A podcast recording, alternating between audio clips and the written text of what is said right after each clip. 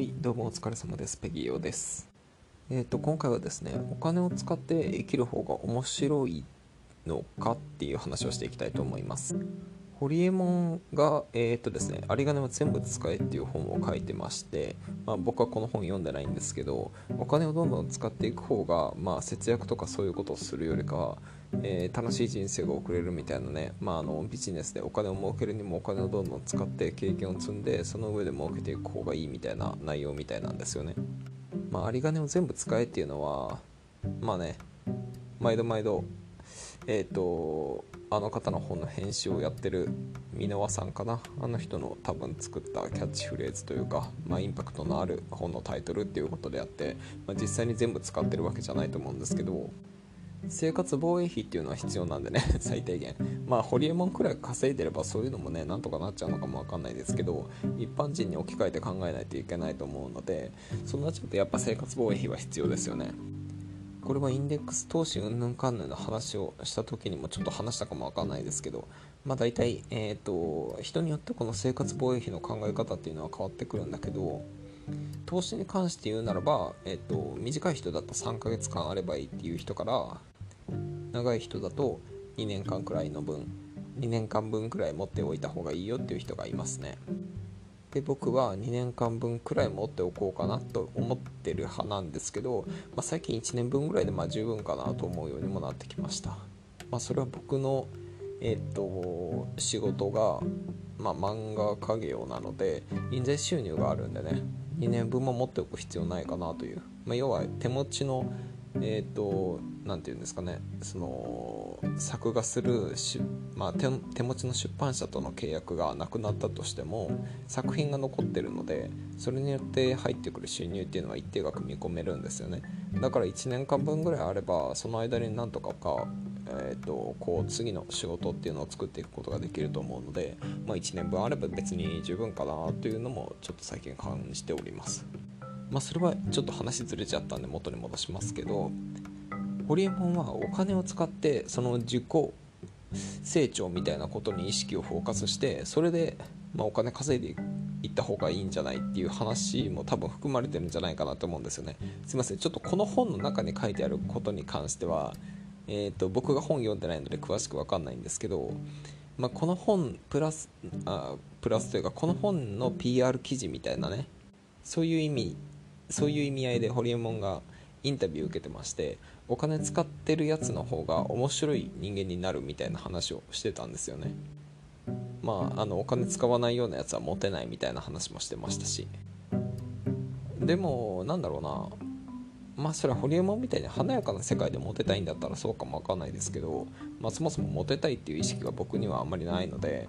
えーっとまあ、自己成長とかそういったものを促すためにこう面白いインプットをたくさんするっていうねそういう方向でお金を使っていくことになると思うんですよね。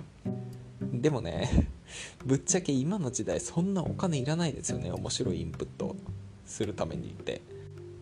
なんだろう、えっと、僕の場合漫画家業なんでまず漫画を読むっていうのは直接的なインプットにもなるんですけど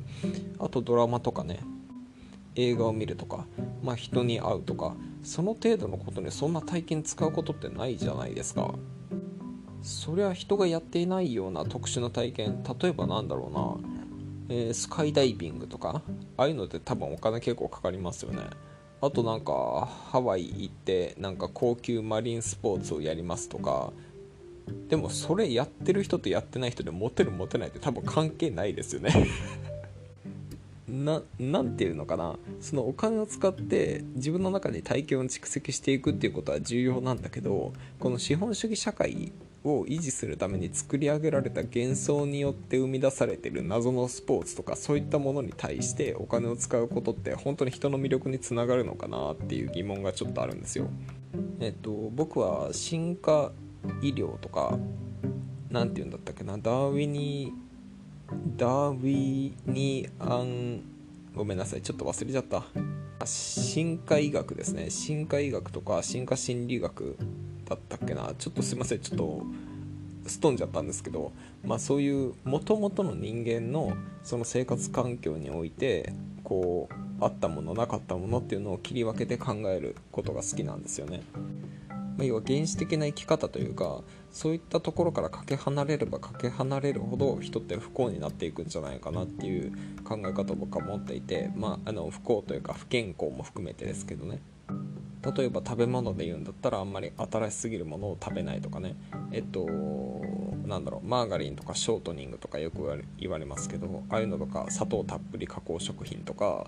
加工肉とかもそうですけどそういうのを食べない食べないんですよね。別になくても全然生きていけますしそれそのものにあの異常な執着があるわけじゃないのであのまあ、それがすごく好きだっていう人はちょっと苦しいかも分かんないですけど僕にとっては別にそうでもなかったのでバッサリ切り捨てられたんですよね。で進化心理学についてもそうですけど、まあ、進化心理学についてちょっとちゃんと語れるほど知識を持ってないんですで、えっと、一旦置いときますが、まあ、例えばそうだな。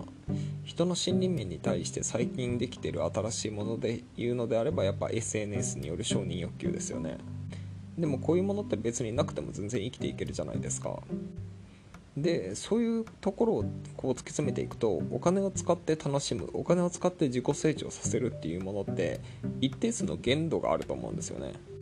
で最近だとその漫画だって、えーと、宅配レンタルとかもあるし、まあ、近所に TSUTAYA がある人だったら TSUTAYA とかゲオとかねそういうところでレンタルもできるし結構安く手に入るんですよね。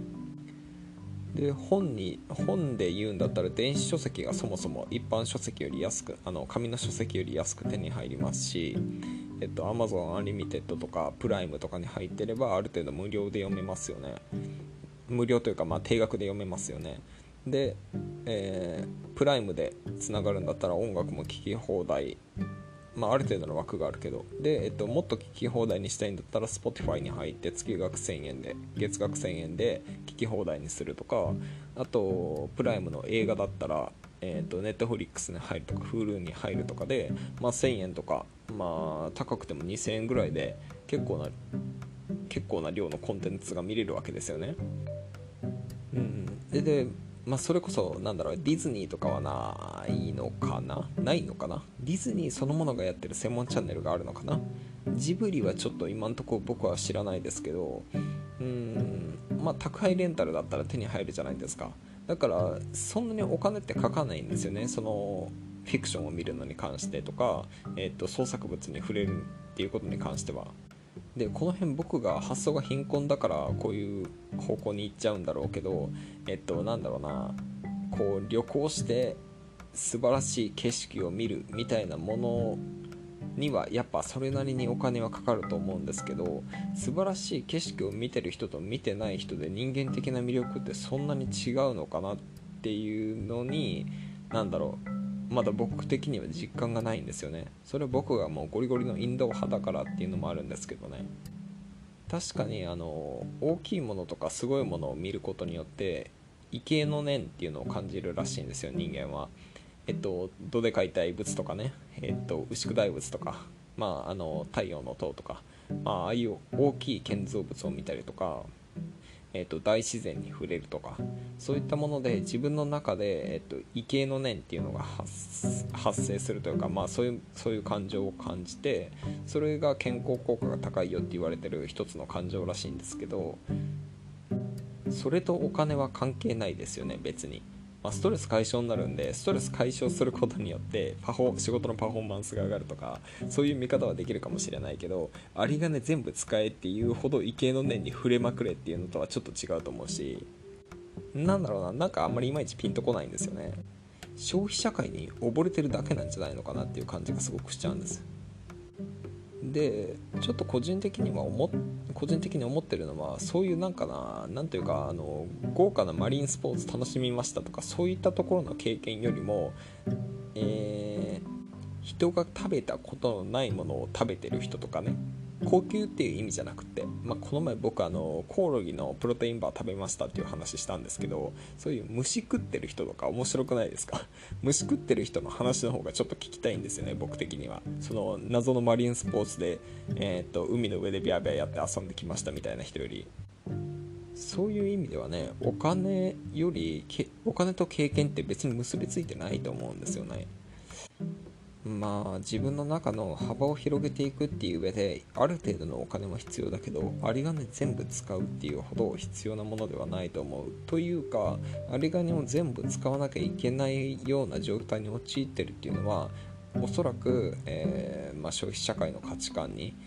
えー、洗脳されてる状態なんじゃないのかなって僕的には思ってしまいます。そういう発想で別にお金が枯渇しないホリエモンみたいな人だからこそ、うんまあ、問題ないんだけどそれを真似ようとしちゃうと結構大変なことになっちゃうと思うんですよね。最近だとその2019年買ってよかったものみたいなものがね、まあ、年末なんでこうラジオとかで、まあ、YouTube とかでもポンポン出てきてますけどそれを見た時にすぐ欲しいって思っちゃうタイプの人はまああの時間的に豊かにはずっと絶対なれないと思うんですよ。資本主義攻略のコツっていうのはまだちゃんと話してないと思うんですけど、まあ、お金余らせたらそのお金を使って自己投資なり、えーと、インデックス投資なり、まあ、あの資産を生み出してくれる資産を買うっていうことですよね。そういったことをして時間効率を高めていかなきゃあの人間の肉体で限界が来ちゃうので今まではその企業がそれを賄ってくれてたんだけど、まあ、要は昇給をしてね。でもそれは企業が支えることがちょっと不可能になってきてるから、えー、自分でやっていかなきゃいけない時代なんですですよね。それそれなのにちょっと舌が疲れてきてベロが回んなくなってきちゃいましたけど。それなのにその2019年買ってよかったものランキングドン AirPods じゃあ俺も AirPods 買おうってなっちゃってたら多分永遠に時間が足りない人生を送んなきゃいけなくなると思うんですよね。だからこの辺のね、えーと、消費云々をする前に資本主義攻略についてちゃんと学んだ方がいいんじゃないのかなと思いますし資本主義を攻略するにはまあお金はなるべく使わない生き方をする方が楽だし簡単だしまあえっ、ー、と人間の心の平成、えーと、エピクロス流に言うとアタラクシアですよね。それを求めるのには、まあ、一番手軽な方法なんじゃないかなと思います。まあ、ちょっとね話ずれちゃいましたけど、まあ、確かにやったことないことをやるためにお金を使うっていうのは大事だけど、まああのー、ホリモンみたいに数千万数千万1億2億って年収で稼いでるような人にうんまあいくら稼いでるいくら稼いでるのか知らないですけど、まあ、数千万単位では軽く稼いでるでしょう。そういう人が、えっと、有り金を全部使うほど世の世の中にコンテンツは溢れてないぞって思うんですよね。それをもし本当にやってるんだったらえっと完全に無駄なものにお金を使ってると思うしうーんとねまあ、何かの差し金かもしれないですけど、